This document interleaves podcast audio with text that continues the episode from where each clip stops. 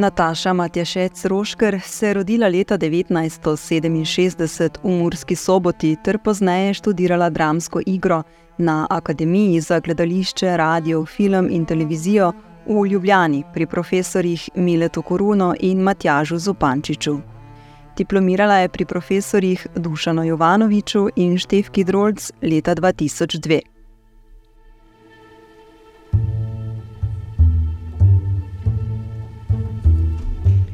Igravkino profesionalno pot sestavljata dve obdobji.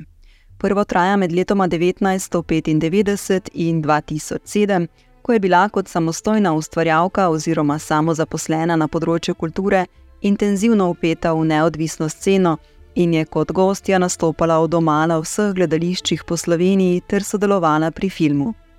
Drugo obdobje se je začelo z odločitvijo, da se pridruži umetniškemu ansamblu drame Slovenskega narodnega gledališča SNG Maribor.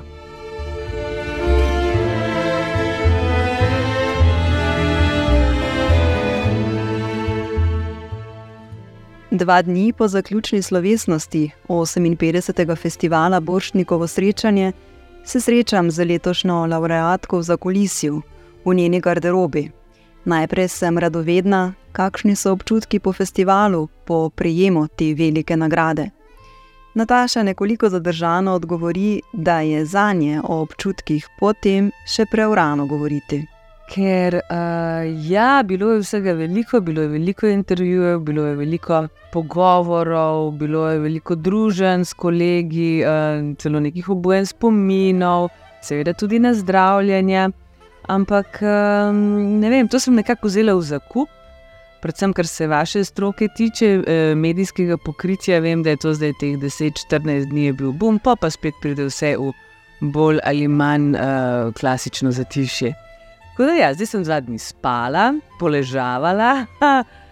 Jutri imamo že predstavo naprej, je festival Mali Bortnik, ali kako je že v njegovem rojstnem kraju, Crkljah je bošnikovanje in uh, sva z Alico, spet ja in jaz sva povabili na uh, neti meni Alice Once Again, tako da jutri je nekako normalen delovni dan.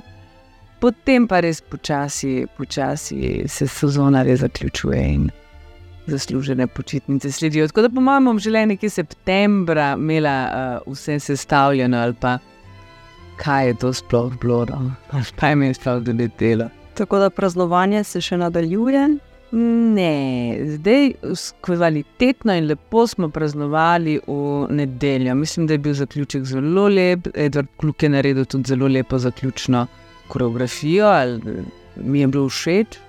In služilo nam je vreme, se pravi, ta zaključni banket je bil na prostem, zunaj, pred gledališčem, kjer so se nam pridružili tudi meščani, oziroma ne samo tisti, ki so si ogledali prireditev, ampak na ključni mimoidoči. Trajalo je kar dolgo noč. in ja, bom pa zdaj, ne vem, verjetno jeseni, ker kolegi še delajo, so še v tem deljenem študiju in so že kar utrujeni. Tako da bom verjetno za, neverjetno, prav gotovo bom septembra, ko se vrnemo za svoj ansambl, za moje, moje kolege iz ansambla, bom naredila tako velik piknik. No.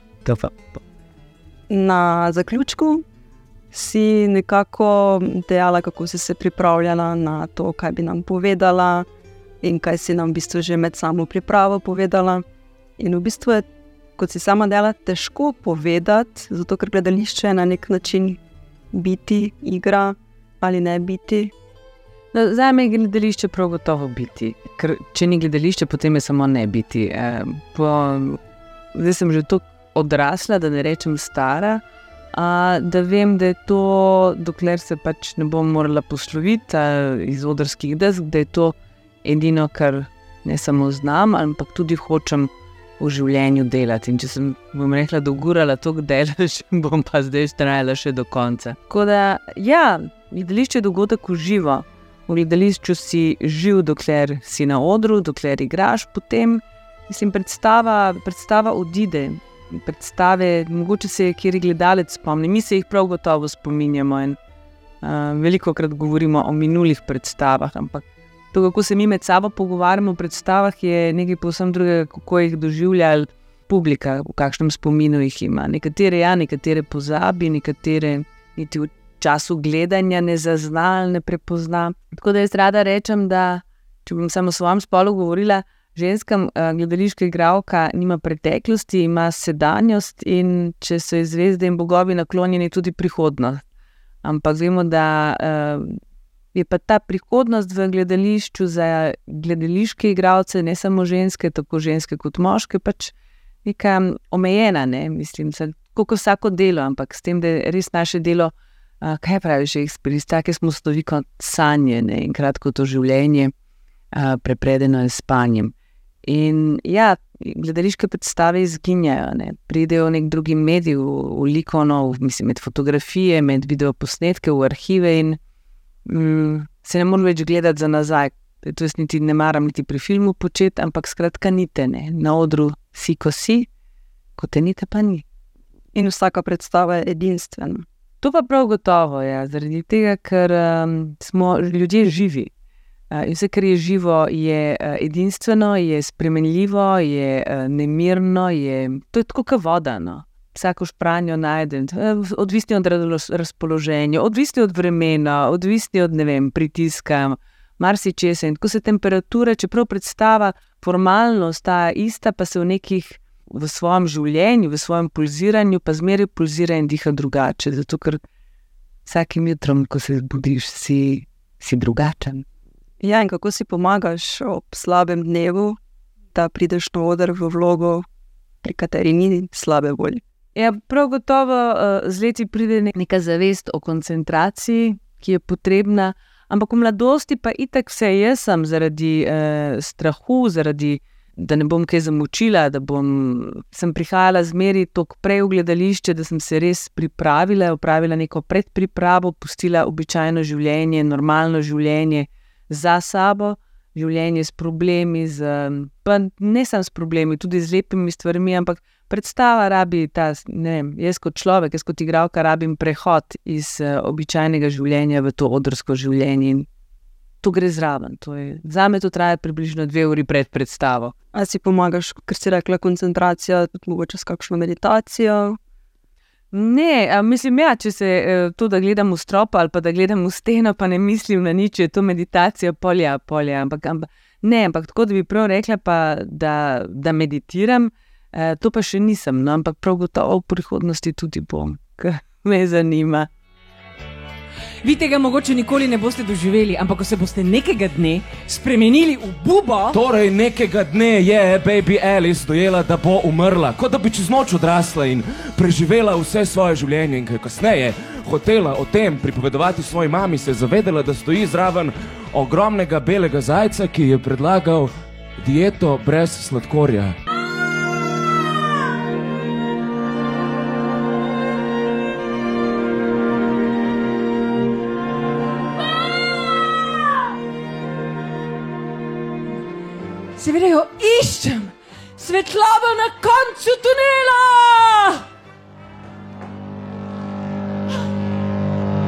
Dobro si ril, krt stari, bi zavriskal Marks, potem ko bi se svet na vsem lepem sesul. In Hegel bi rekel: prepozno je, in midva bova rekla: šele začelo se je. V nekem intervjuju danes sem prebrala o tvojih začetkih, da niso bili najbolj enostavni, ko si začela. Na eni strani mogoče ne ravno ta podpora strani tvojih staršev, na drugi strani pa bila si zelo občutljiva v smislu te kritike in tega.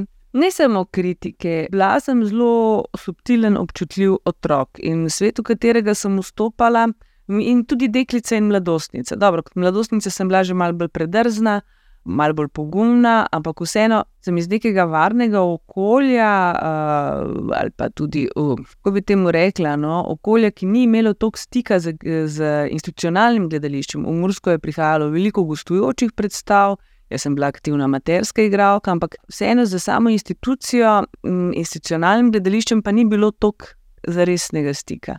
Kako poteka študij igre, si pa sploh nisem znala predstavljati. In seveda te moje neke fantazije ali pa zelo površne predstave in realno dejstvo, ki me je zateklo na akademiji, je bil kar precejšen šok. Skratka, če sem v območju amaterskega bila zelo igriva, um, nihče me ni opominjal na napake, ker smo bili vsi pač sproščeni.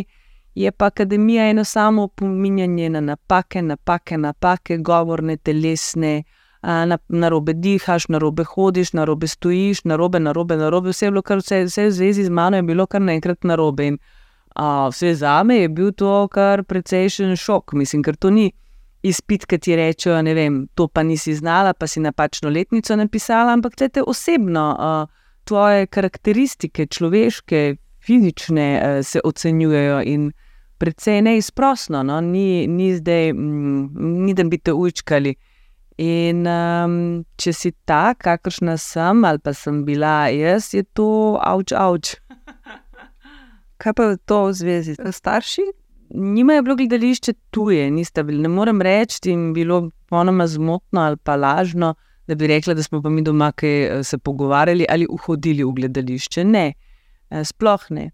Eh, mi smo hodili na likovne razstave, ker je bila mama zelo velik ljubitelj likovne umetnosti, gledališče pa bilo za njih dva popolna neznanka in to moje amatersko dejstvovanje sploh niste imala resno. To je pač nek popoldanski krožek in to je to. In ne glede na to, da smo potovali po Jugoslaviji na vse te festivale, takrat, takratni bivši državi, to je pač popoldanski krožek z mal več nekih izletov, ampak to je to. Potem bo pa šla punca nekaj resnega študirati. In ker sem jo soočila s tem dejstvom, da je pa to to, da je ta krožek moje prihodnje življenje, jima seveda to niti malo ni bilo všeč. No, ampak skozi razno razne peripetije ste pa, morala popustiti. In na koncu sta spoštovala mojo odločitev, ker ste jo prepoznala kot eh, edino možno za me. No. Ampak eh, dolgo časa sta pa bila v dvomih. Ampak ne samo v dvomih, ampak počutila sta se tudi zelo nemočno, ker seveda po tej poti ali pa v, niste mi mogla pomagati ne z nasvetom, ne z primerom, ne, bila sta popolnoma nemočna in verjamem, da jo je to precej frustriralo.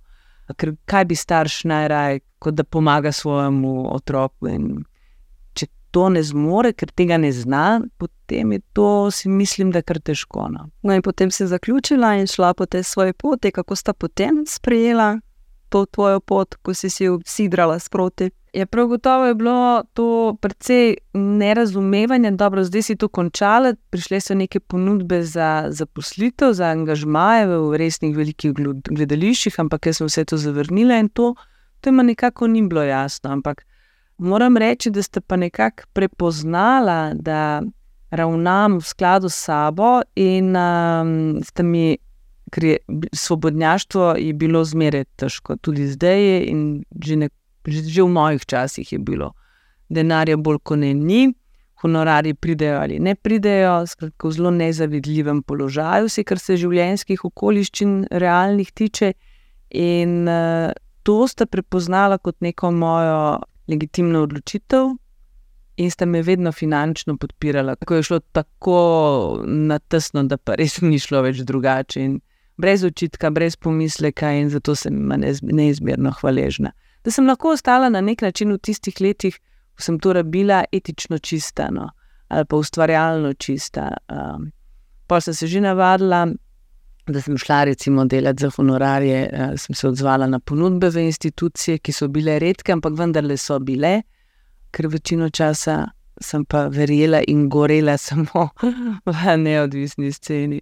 Ja, in kaj ti je ta neodvisna scena dala v primerjavi potem, ko si prišla sem in si se tukaj v Mariboru zasidrala, tudi skozi vloge, mislim, ne da samo tako. Na neodvisni sceni ne moreš govoriti o vlogah, ker uh, tam se ne igra dramsko gledališče, ampak uh, se govori o predstavah, pa o projektih celo. Kaj mi je dala neodvisna scena? Prav gotovo nek kompas ali neko karto, neka navodila za vstop v drugačna polja gledališča. Uh, pravim, jaz sem poznala do takrat kot amaterska igralka določeno obliko gledališča. V Ljubljani, ko sem videla krst pod Triglavom in potem v soočenju z mojimi sošolci, sprva sta bila to Marko Pelhan, Matjaš Berger, kasneje mm, Sebastian Horvat in Petra Weber, sem spoznala pa neko novo obliko gledališča, neko novo možnost gledališča, ki mi je bila do takrat popolnoma tuja. In um, to so bili ljudje, ki jih je zanimalo gledališče v filozofskem, v likovnem, Skratka, v tem celostnem smislu uh, zgledovali so se in smo se po nekih neodvisnih skupinah iz Belgije, skratka po Bobu Wilsonu, ve, velikem ameriškem uh, režiserju, ki je seveda, to so strašno vizualne in poetske predstave. In v teh predstavah človek ne dela vloge, ampak zauzema stališče skozi način, kako govori, o čem govori. Govori v bistvu o svojem odnosu do sveta, umetnosti, medčloveških odnosov, odvisno od teme. Priprava ali vstop v lik, v lik ne gre preko neke psihologizacije, ampak preko, preko diskurza, preko debate. In seveda sem se v takih okoljih naučila misliti gledališče ali pa predstave bolj celostno, ozavestila sem, kaj pomeni scenografija, kaj pomeni glasba, kaj pomeni kostum, kako vse to so odloča ali pa vsaj so vpliva na mojo pojavnost, na mojo eksistenco, na mojo prezenco. In uh, to je postalo za me blazno pomembno. In uh, to pogledno sem začela razmišljati in mislim v gledališču kot o neki res celostni umetnini, ki vključuje več umetniških vrsti. Na to se je gledališko življenje Nataše Matješec Rošker nadaljevalo v instituciji, v Essingi Drama Maribor, kjer igra že 16 let. Tukaj je sledilo novo učenje in drugačna, dramska, bolj klasična igra. Ker dramska vloga, dramski lik se dela, se, re, se razmišlja popolnoma drugače kot so recimo ti umetniški projekti iz neodvisne scene. Le so odvisnost. Mislim, kaj je bil najprej moj prvi stik uh, z, z resno dramsko vlogo, ampak dobro, ta je bila fragmentarna, še zmeraj. Uh, moja prva dramska vloga v uh, eh, SNG drama Maribor je bila lepa videti, to je bilo v režiji, režiji Sebastiana Horvata. In ker smo sodelovali že prej na neodvisni sceni skupaj, je bil to nek, bom rekla, mehek prehod. Vsi smo se zavedali, ista ekipa, no? Sebastian in Petra, sta, Petra je bila scenograf, Sebastian režiser in jaz sem bila prvič kot igralka iz institucije.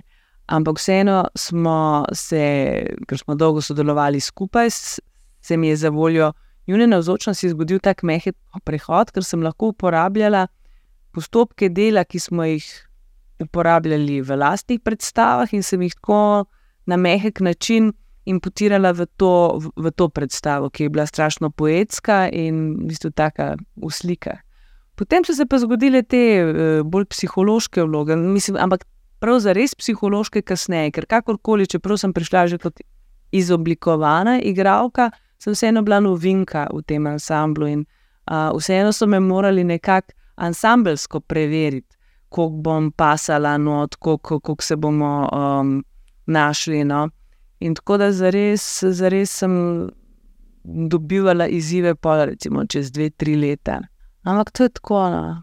Vem, prav gotovo je bilo pomembno sodelovanje z Matejo Koležnik, z Oliverjem Ferličem, z Daliborjem Mataničem, Sebastianom sem kar nekaj predstav naredila. In ne na zadnje z Livijo Pandur, oziroma s Tomažem, in sprva s Tomažem, in potem z Livijo. Jaz se blazno navežem, oziroma uh, blazno me vznemirijo te avtorske ekipe, ki pridejo, ki pripeljejo v našo hišo nove svetove. To zmeraj z široko razprtimi očesi in ušesi uh, gledam in prisluhnem, zato ker. Um, Te naše hiše se dogaja tako uh, svet v malem. No? Ljudje prihajajo iz različnih okolij, iz, iz drugih držav, uh, z drugačnimi estetikami, poetikami. In um, jaz jim res jim prisluhnem, zato ker oni v bistvu prevetrijo hišo, prevetrijo mojega duha, prevetrijo mojo glavo. In uh, to zelo spoštujem, no, in sem vesela.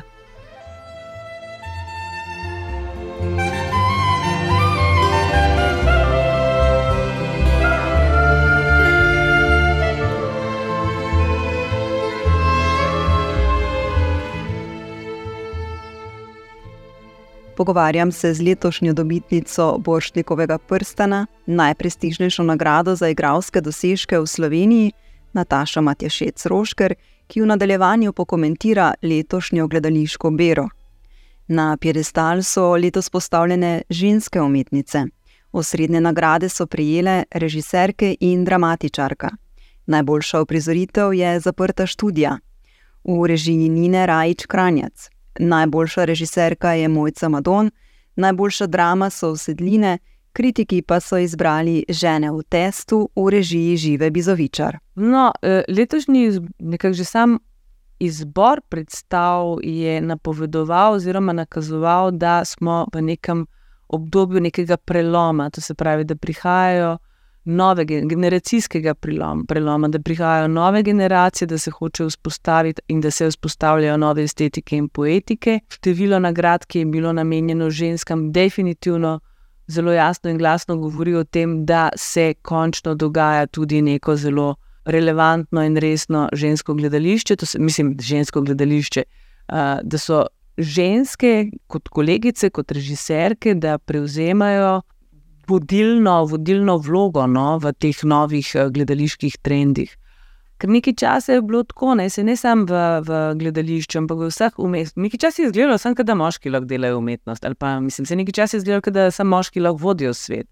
Uh, mislim, da zdaj živimo res ta trenutek, ko je toliko izobraženih, sposobnih, močnih, odločnih, uh, pogumnih, pametnih žensk na svetu, da jih pač ta, da je tudi no, ta temperatura sveta, da se je spremenila, uh, da, da se končno začne se dojemati ženske kot enakovredni spol, ta drugi enakovredni spol. In uh, mislim, da to letošnje nagrade govorijo o tem, pri.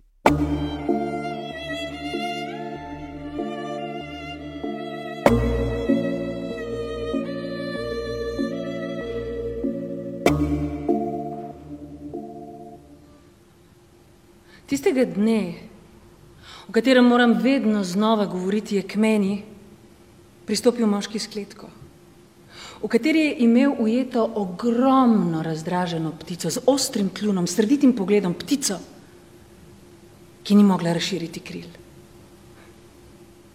Morala bi leteti, morala bi.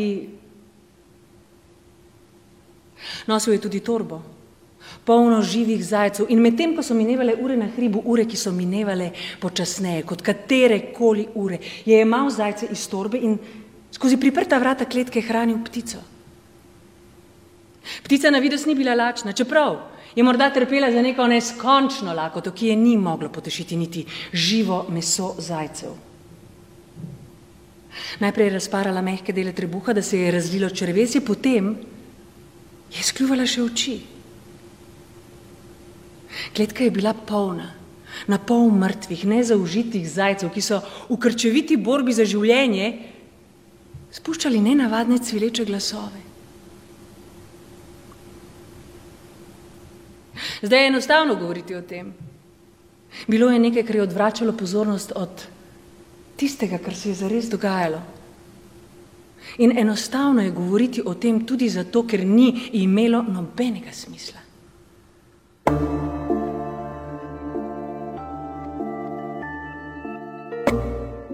Kulata, brezmadežna. Zgodba o Mariji, ki so jo mehanizmi oblasti in zgodovine ustoličili kot Mater Božjo, v izjemo med ženami, je v novi adaptaciji še bolj intimna, bližnja in zgoščena.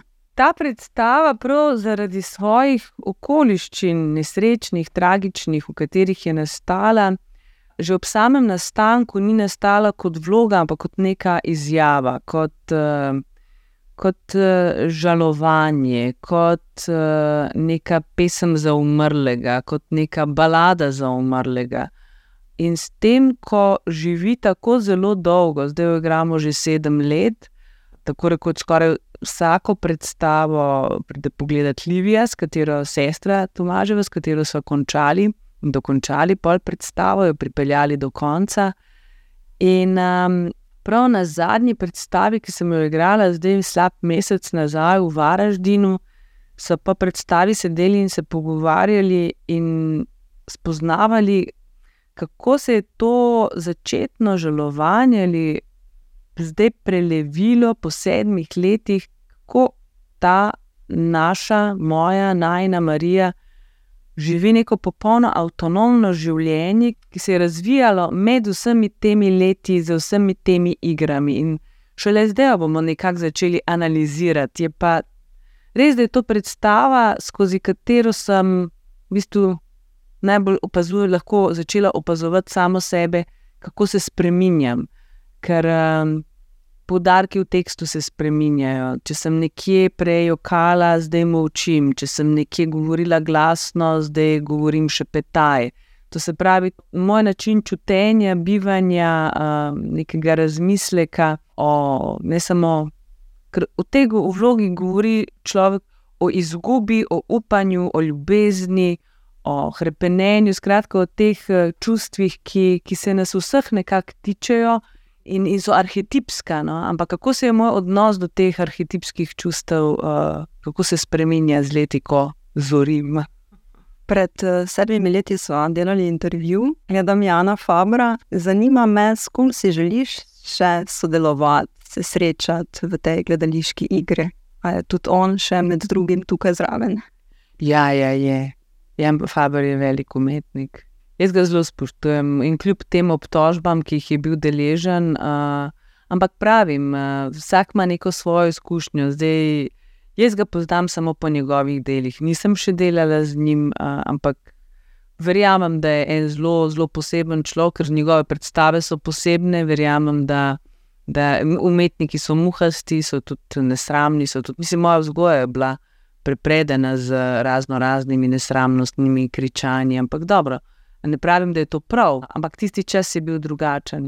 Zdi se mi prav, da so se zdaj mladi uprli in da ne pristajajo več na tiranijo, ker noben teror ne more biti dobra pedagogija ali pa mentorstvo. Mislim, da se da in da se lahko in da se mora stvari predstaviti drugače. Kaj je on, ne vem, kot režiser. Kot, če ga gledam kot gledalka, vsekakor zanimiv in mi vzbuja apetite. No?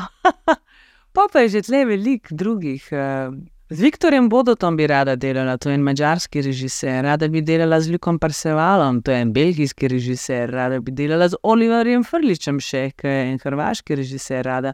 Zdaj bom delala po dolgem času s Sebastianom Horvatom, česar se neizmerno veselim. Rada bi, rada bi, pa ne, veliko je tega. No?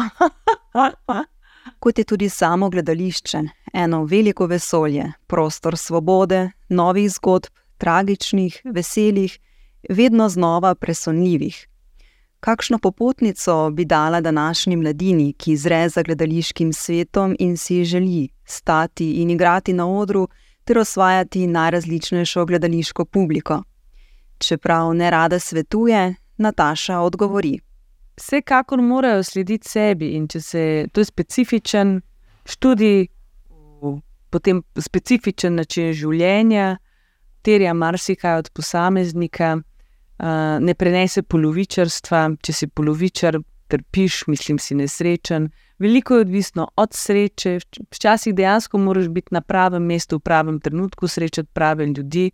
Včasih se ti to ne zgodi, včasih imaš vem, zelo velike enih tveganj, zelo velike nesigurnosti, ampak polje pa zelo veliko lepega delati treba veliko, jaz verjamem v delo, ne verjamem ne v zveze, ne v. Uh, ampak v delo, delo, delo. Pa še vseeno treba imeti veliko sreče.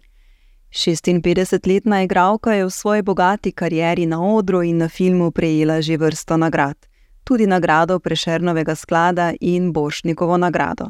V utemeljitvi nagrade za Bošnikov prsten je žirija zapisala: Svoj igralski modus operandi oblikuje do perfekcionističnih nijans, detajlov, na novo izumlja oblike, ki jih gradi na stičišču raznovrstnih umetniških pol.